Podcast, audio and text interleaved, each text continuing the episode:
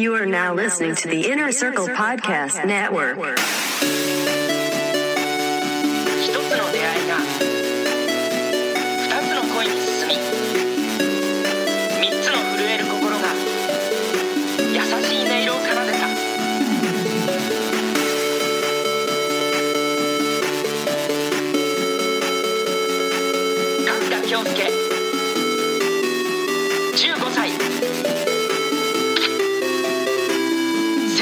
Stop.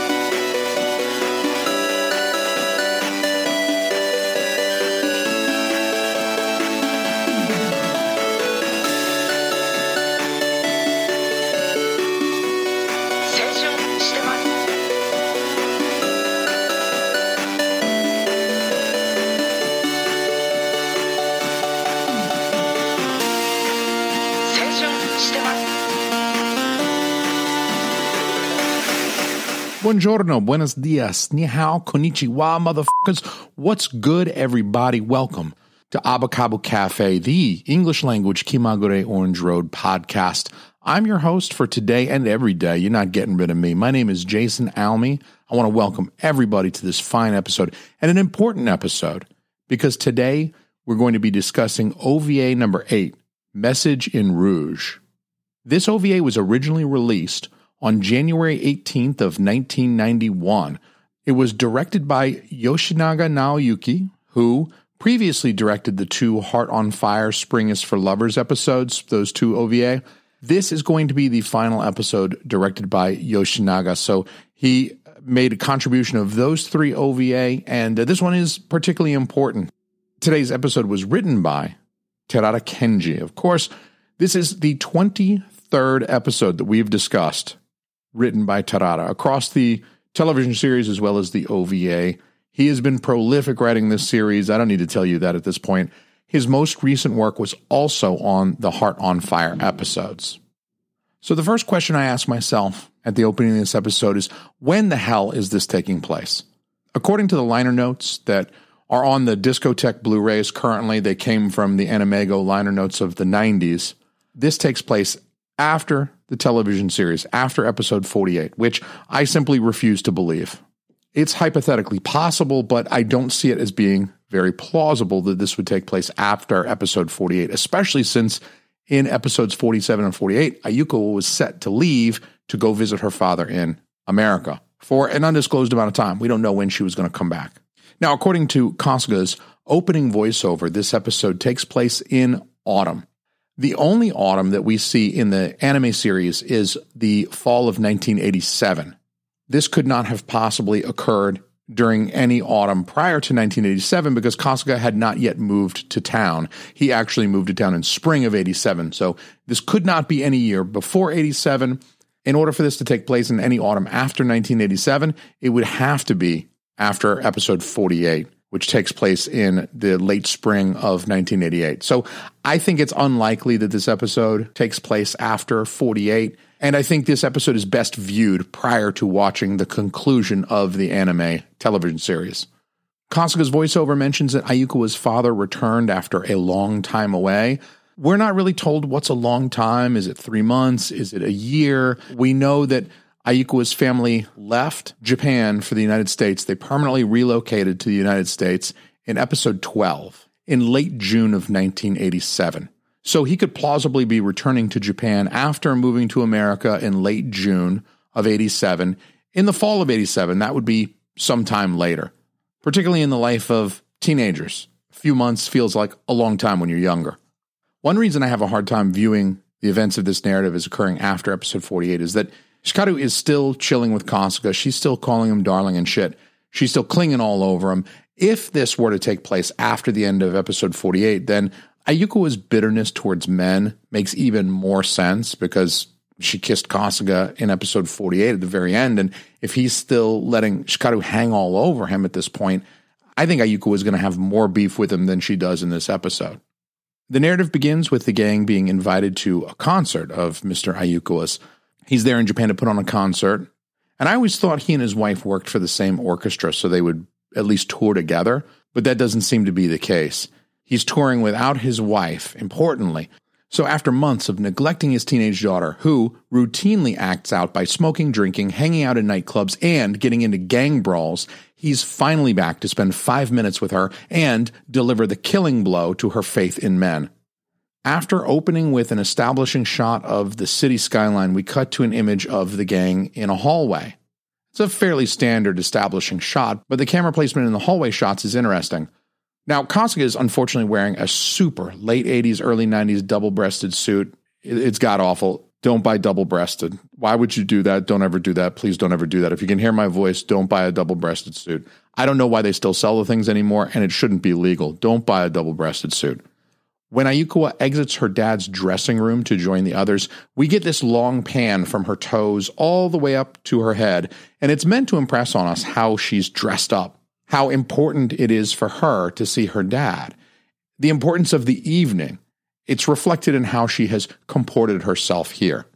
The slow pan is intended to extend the audience's impression of her. The filmmakers want us to take note of the way she's dressed. It's not Ayukawa's sexiest look, but it's appropriate for a formal concert.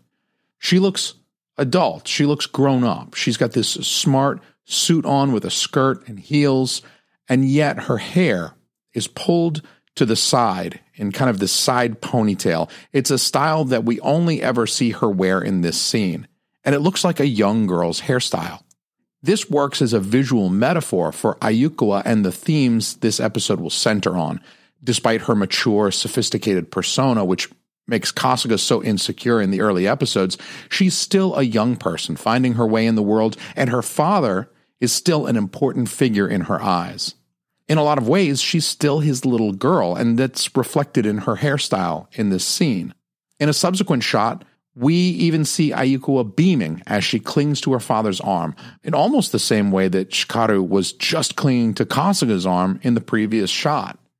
There's a little bit of parallelism here. For the filmmakers to draw that parallel, having Ayukawa behaving like Shikaru, which never happens, Shikaru is established as the less mature one of the two, it could only be to draw attention to Ayukawa's relationship with her dad and how she's still his little girl. As jaded and cynical as she can be about men sometimes, none of that applies to her father yet. During the hallway shots, the camera is placed low and it's on the other side of some stanchions that are seen. They're out of the field of focus. They're too close to the camera. But this mise en scène is deliberate. I mean, somebody has to animate these stanchions and then add them to the shot.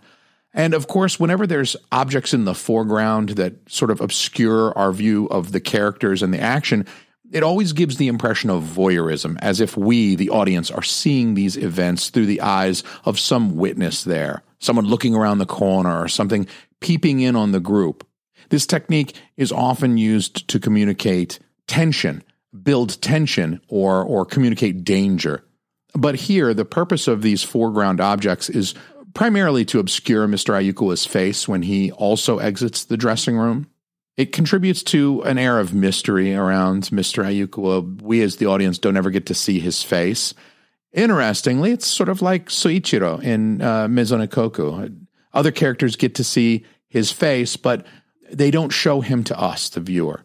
It makes me wonder why. I mean, Kasuga Takashi is often depicted. He takes part in many episodes, and we get to see full view of his face. We're very familiar with uh, Kasuga Takashi, but why not show us Mr. Ayukawa?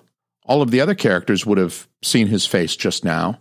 Kasuga, Shikaru, undoubtedly Shikaru's seen his face many times growing up with Ayukawa. But why aren't we privy?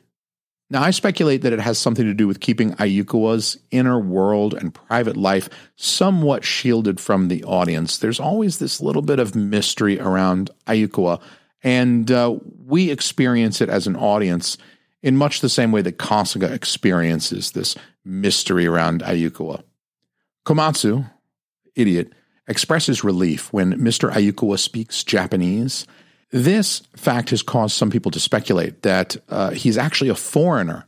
Because if he was Japanese, then Komatsu surely would not be surprised by him speaking Japanese, right? What's less shocking than a Japanese person speaking Japanese language?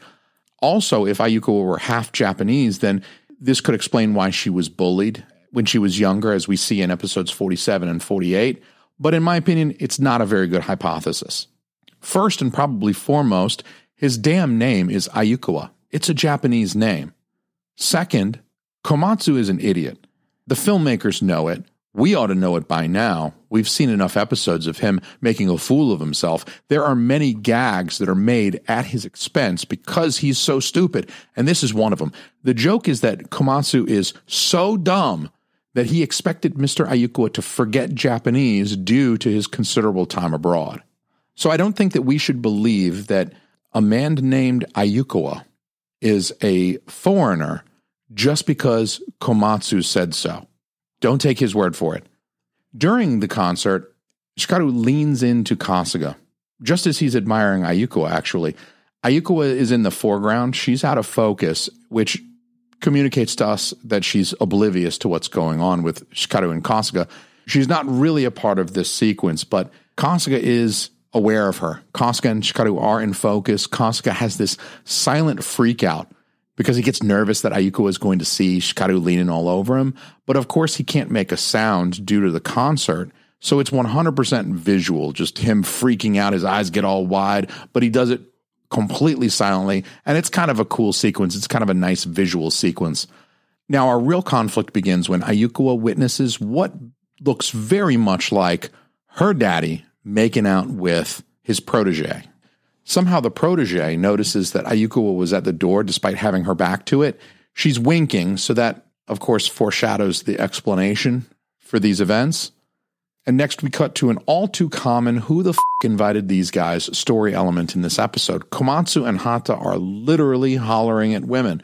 They're just yelling at any woman that passes by, standing on the street corner, just shouting at every female that passes by. By the third time, the women are running past them to get by quickly.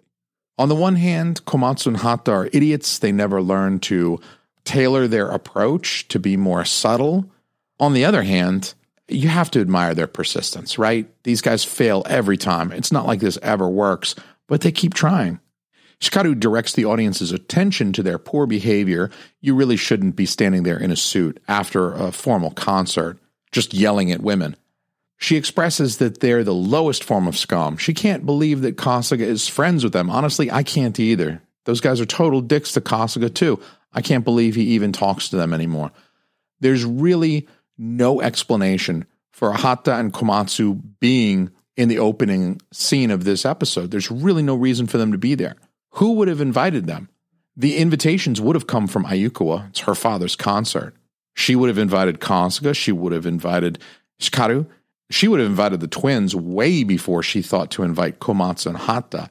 She has no reason to invite those two. There's really no reason for them to be there except the story needs them there for expository reasons. Their poor behavior has a purpose in this episode. As usual, it's really the only two reasons these characters exist. They serve some expository purposes.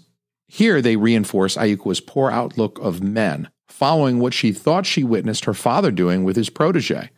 Komatsu and Hata exemplify these base male instinct. They're proof that all men are dogs. They're only interested in sex. And they exemplify this in Ayukawa's eyes. So Ayukawa is back on her episode four Men Are Shit tip, and she just bounces despite having dinner plans with the rest of the gang. She just leaves. They all notice, and even the typically clueless Hata and Komatsu can tell that she's not in a great emotional space. Shikaru is the only one who really doesn't notice Ayukawa's vibe and instead thinks that Ayukawa is doing them a favor by leaving her alone with Kasuga so that they can get it on. Shikaru jokingly asks Kasuga not to do too much risque stuff to her. Which is interesting, especially here in this episode. It makes Kasuga seem like the sexual aggressor, and it makes her seem very passive in any sexual activity that goes on, as if it's something that Kasuga does to her, rather than a mutual activity that they both engage in.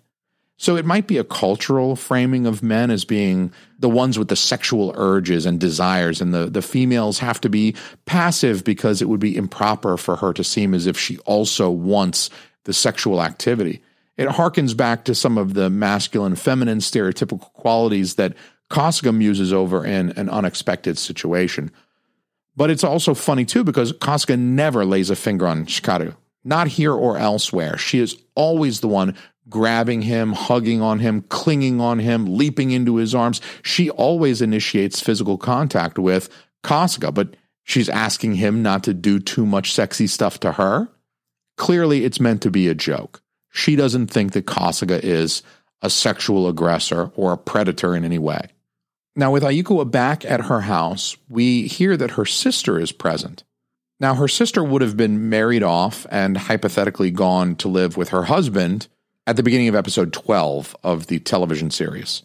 So it's not common for her to be there at the Ayukawa household. Hypothetically, she lives somewhere else now. We don't see her throughout the rest of the television series after she got hitched up in episode 12. We see a younger version of her in episode 47, but but we don't see her again in the present. And uh, so I wonder maybe she was there for a visit to coincide with her father's, like her dad's coming back to Japan for a concert. He's going to be around a couple of days. She'd like to spend time with the old man who paid for the wedding. So she's hanging around the house. It's something that I would do. I'd go visit my family if I haven't seen them in a while, even as a married adult who lives elsewhere. It always struck me that the Ayukawa house is so large, and given that uh, Mr. and Mrs. Ayukawa, the parents don't live there, it wouldn't be crazy for Ayukawa's sister and brother in law to live there too. Seems like there's plenty of space, and Asian cultures, especially, tend to be pretty accepting of families living together, even adult children tends to be the West that sort of views it as weird when the adult children still live with their parents, but but it doesn't seem like it would be that odd, and yet there's no evidence from the television series that Ayukawa's sister and brother-in-law continued to live in the Ayukawa household. What throws me off even more is that a few moments later, Ayukawa's older sister asks if there was a message on the answering machine from her boyfriend. And that's a little weird because she ought to have a husband right now. Again, by the autumn of 1987, Ayukawa's big sister was married. Is it possible Ayukawa's sister could have been divorced and already dating somebody else by the time this takes place? Doubtful. There are no details given. My ultimate conclusion here is that it's a little bit of a continuity goof, which honestly, this episode is written by Terada Kenji. He really ought to do better than this. I mean, Terada Kenji has written like 90% of Orange Road. He really ought to know that he married off Ayukawa's sister in 1987. Now, we do get a scene of Ayukawa stripping down to her undies and changing clothes, but this is not fan service because this is a meaningful shot. Her bed appears in the foreground. Again, it's out of focus, just like those stanchions were in our earlier shot, but we can still tell what it is, and uh, and it's there for a reason. It's included in the shot for a reason. It's a reminder of the adult sexual themes of this episode. That's where the sex takes place, usually. Also important is the framed photograph on Ayukawa's desk. It's to the left of the image. It's a photo of the Ayukawa family, and it's going to feature prominently in this episode. And there's an effective use of silence in this scene where Ayukawa is alone in her room. There's no background music needed.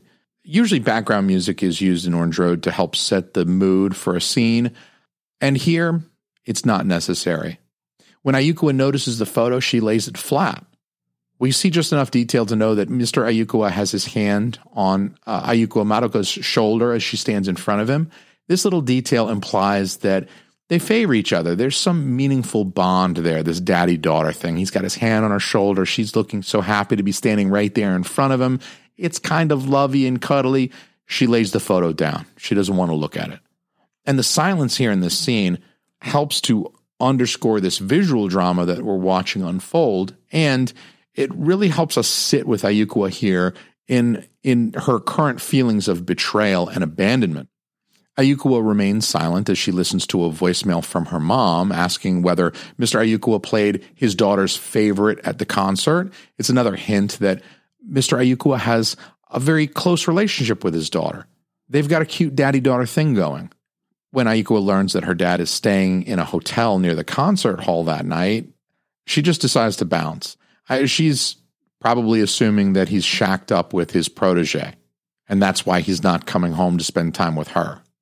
Another small scene at the Kasuga residence provides us with a little bit more exposition that's going to be important. Kasuga is going to be home alone that night because his sisters and father are leaving. They're going somewhere. They never tell us where they're going. It's not important. What's important is that they're getting out of the house.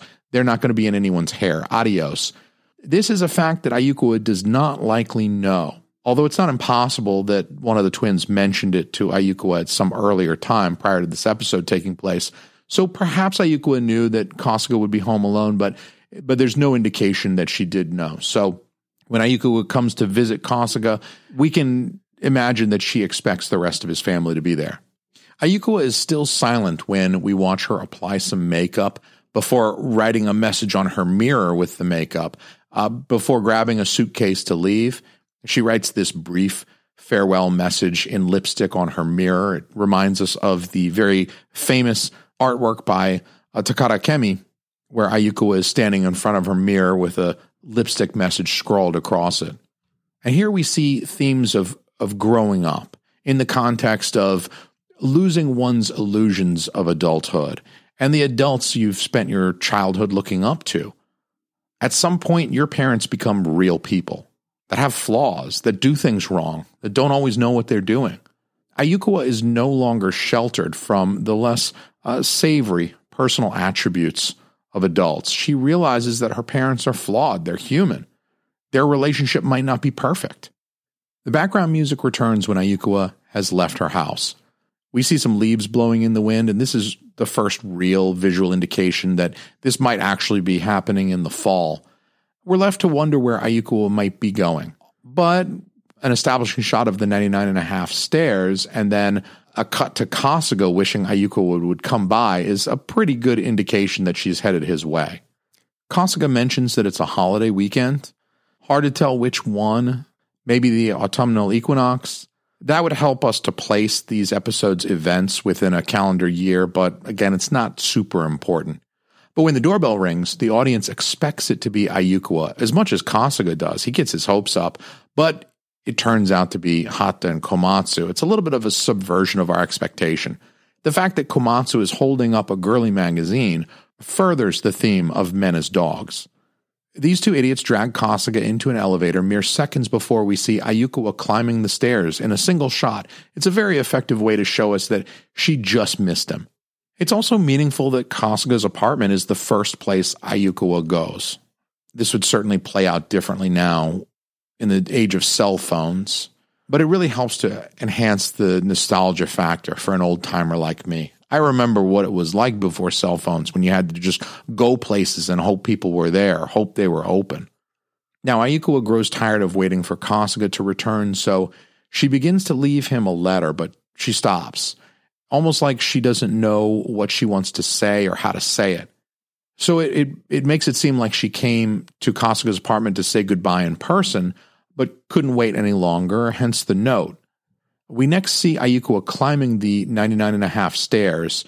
Is this after she left Kasuga's apartment? It doesn't make much sense because his apartment is at the top of the 99.5 stairs. So if she was leaving, she should be descending the stairs and yet she's walking up them. She's following Kasuga's initial trajectory up the stairs from episode one. She's walking in his footsteps. And importantly, she's counting the stairs just like he did in episode one.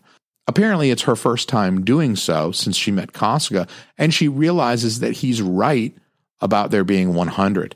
This little detail it's not just there to prove that Kasuga can be right sometimes and Ayukawa can be wrong sometimes, but it's it's there to show us that some of Ayukawa's initial assumptions that that she began the anime series with are going to turn out to be wrong. They're going to be subverted and reversed in this episode.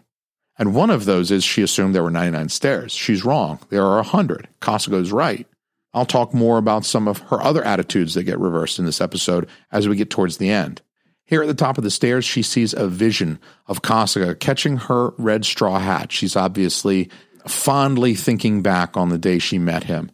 She smiles a really genuinely joyful smile. It's not wistful or sad, but then Kasuga fades away.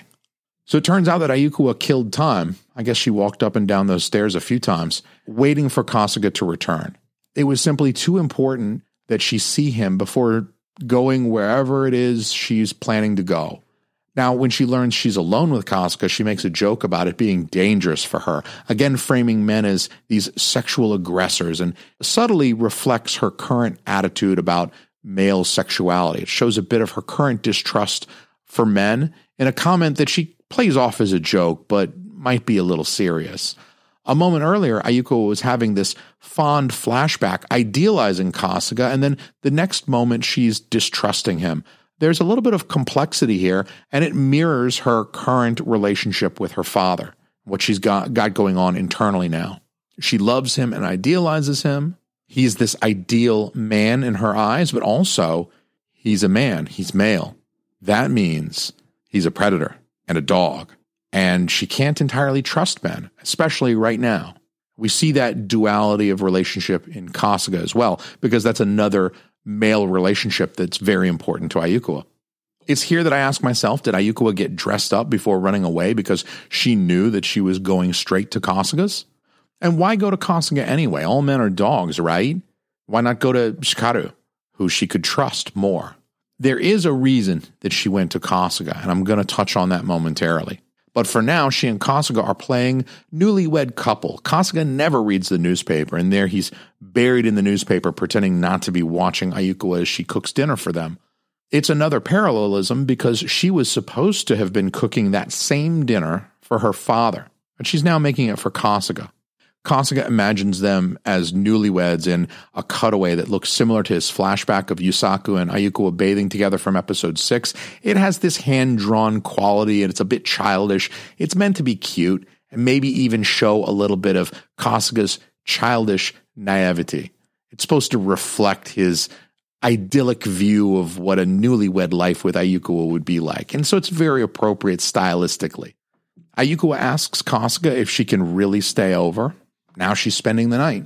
Ayuko is driving everything. She's chasing Kasuga. And for his part, he's behaving like a gentleman despite his ongoing attraction to her. He provides her with a private room and he doesn't come on to her. He doesn't put any pressure on her to do sexual stuff with him. He makes her completely at home and he wants her to feel welcome and, and completely at ease. And not just so he can do sexy stuff with her. This scenario is like a continuation of the end of episode 5. That's the episode where Ayukawa drunkenly asked if she could crash at Kasuga's house that night. She wanted to go home with him at the end of episode 5. And here, a bottle of Hennessy even makes an appearance. We get another interesting shot. The mise en scène is interesting in this episode, in which the camera is positioned low to the ground. It shows Jingoro jumping up over the camera and then knocking the phone off the receiver. The the the phone handset falls into the frame and is shown dangling there from our low, low vantage point, as if we're laying on the floor with our head on the ground. We were low, low, low. Even Jingoro in the frame seemed to tower over us. As they begin drinking, Kasuga asks Ayukawa again if she's feeling okay. Now, Kasuga is always pretty empathetic. We see that a lot throughout this show. He seems clued in on how other characters are feeling, especially Ayukawa. He's got a good sense of when she's feeling off. And this demonstrates that his concern for her emotional state outweighs his sexual desire for her. Someone with a more uh, predatory outlook might keep his mouth shut and just encourage Ayukawa to keep drinking and drinking and drinking so that he could do sexy stuff with her after she was drunk. But here, Kasuga really is putting Ayukawa first as a person before any ulterior motives. Kasuga has no ulterior motives. Now, when Kasuga says that she doesn't seem like herself, Ayukawa asks him if he thinks that people have different sides to them. She could be obliquely referencing his simultaneous relationship with herself as well as Shikaru, the love triangle, but she says usual selves. That connotes the idea that we have a, a side of ourselves that we normally demonstrate, the part of ourselves that we put forward for the world to see. But then there's that other side of us, the small part of us. Maybe that's the part that acts out, the things that we keep private, sort of like her father. He has this persona as a family man, the patriarch of the Ayukawa family, a happily married man with two daughters. But maybe there's this other side to him, this side that goes after young proteges who are vulnerable, who might be easily coerced into a sexual relationship with him. What Ayuko is realizing here is that people aren't always one thing. People aren't simple. People are nuanced. People are multifaceted. Even the people she depended on her whole life, like her father.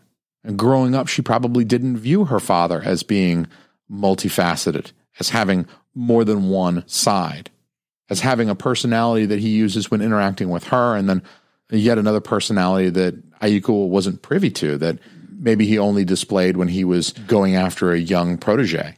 Her question about people having sides reflects that she's grappling with the knowledge that her father may be imperfect or flawed. I also wonder here is she testing Kasuga or is she acting out? Will Kasuga redeem men in her eyes? Or is it Ayukawa thinking that maybe she should have some fun too? Have a fling. Her dad can do it. Why not she? My opinion is that this whole setup, going to Kasuga's, it was a last chance for the redemption of the male sex with Kasuga as a kind of a savior figure. For instance, she mentioned that she was there at a dangerous time. By that, she acknowledges the opportunity for Kasuga to make some sexual pass at her. That makes it feel like a test. She even invites him to drink with her. Honestly, that's how people get pregnant. She is steering their progress for that evening more and more towards a potential sexual activity. Hell, Ayuko even passes out drunk. That's the culmination of the test. And Kasuga behaves. He's not even tempted to take advantage. At this point, his suspicions are confirmed. There's something wrong with Ayuko. We get an example of the Kuleshov effect here. We see Kasuga and he's looking down at Ayuko. He's got this concerned look on his face. And then we cut to Ayuko, a close up, and we see a tear rolling down Ayuko's cheek. That communicates to the audience that Kasuga is noticing that detail, just as we're seeing it. Now, as Kasuga is learning of the misunderstanding, Ayuko hangs up the line. She's awake again after being passed out only moments ago. Seems unlikely. Ayuko calls him Kyosuke at this point, maybe the first time ever. Why does she do that? It shows a degree of familiarity with him that she hasn't previously exhibited. Still playing the newlywed game, maybe? maybe still trying to elicit some sexual contact with Kasuga? Perhaps. It's at this point that Kasuga then gently encourages Ayuko to go home. Initially, she responds kind of defensively, but once he gets her eyelash, she understands. She thought Kasuga was about to make a move on her.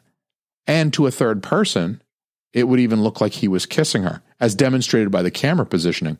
We get a cut to behind Kasuga, he and Ayuko are lined up in the frame, and it does look like he's laying a kiss on her, even to the audience. They appeared to be kissing thanks to the editing. But it's here that Ayuko gets it. Whether or not she meant this as a test, Kasuga does wind up redeeming men in her eyes. Kasuga encourages her to believe that her parents are good. He provides her with a counterpoint to her earlier cynicism, and he gives Ayuko a reason to trust people. Ayuko says that she believes Kasuga no matter what, which shows her faith in him. I think maybe here Ayuko resolves to believe that even if people aren't perfect, they can still be good. Her father's a good person. Her father loves her. Maybe her father's not perfect, but at least at this point, she feels fairly confident that he wasn't making out with his protege and cheating on her mother in his dressing room. One final scene with Hikaru undercuts Kasuga's redemption a little bit, though. Hikaru jokes that he was with Ayukawa the whole time, which is true. It provides a little fake out for the audience. He laughs it off, and then Hikaru admits that she was joking. In his voiceover, Kasuga even says that he got out of that one by laughing. But Hikaru was right to wonder how Kasuga knew that Ayukawa was on her way home. Hikaru was right to accuse Kasuga of spending that time with Ayuko. So was Hikaru just letting him off the hook here? Was she faking being oblivious? A knowledge of, of the plot of Anohi we might assume that she was calling him out and then backing off and pretending to be joking here. Either way, at this point, Kasuga is still not being honest with Hikaru about his feelings toward Ayuko, which are very clear to him at this point. In short, he's being shady in a way that contrasts his speech to Ayukawa. He's not a dog in this case because he's not going after Hikaru sexually, but he's still this people pleaser who doesn't want to hurt Hikaru. Not yet, at least. In our final scene, Ayukawa sets her family portrait back upright. It symbolizes her restored faith in her father and in her family unit, and then she goes off to join them for dinner. The camera pans up slowly. It shows us a close up of the family portrait with Ayukawa in the center. She's surrounded by her family in the composition. The image fades to black before we see her parents' faces. It preserves that anonymity of her folks. In the photo, Ayukawa is sporting her tomboy look and a very similar character design to the younger Ayukawa that we see in episode 47. So the photo was probably taken around that time. And I think here in this OVA, the autumnal season is meaningful. The carefree days of summer are over. Ayukawa is now being confronted with hard truths about adulthood and about the adults that she's relied on her whole life. The leaves are dying, the weather is changing. It's symbolic of getting older, which is happening here. Ayukawa is becoming less idealistic, less hopeful about the nature of people and the world. The fall reflects Ayukawa's quiet and reflective mood in this episode. This OVA is notable for the complete absence of the power. Only this episode and the film Anohi disregard the ESP entirely. This OVA is also notable for revisiting and ultimately resolving some themes from early in the television series. We pick back up on the what if Ayukawa crashed at Kasuga's place to see how it actually plays out, with Kasuga ultimately proving that he's a gentleman. Ayukawa initially asked to spend the night at Kasuga's in episode 5, partially as a response to learning that Hikaru had stayed there all night recently, almost like Ayukawa was trying to get on even footing with Hikaru.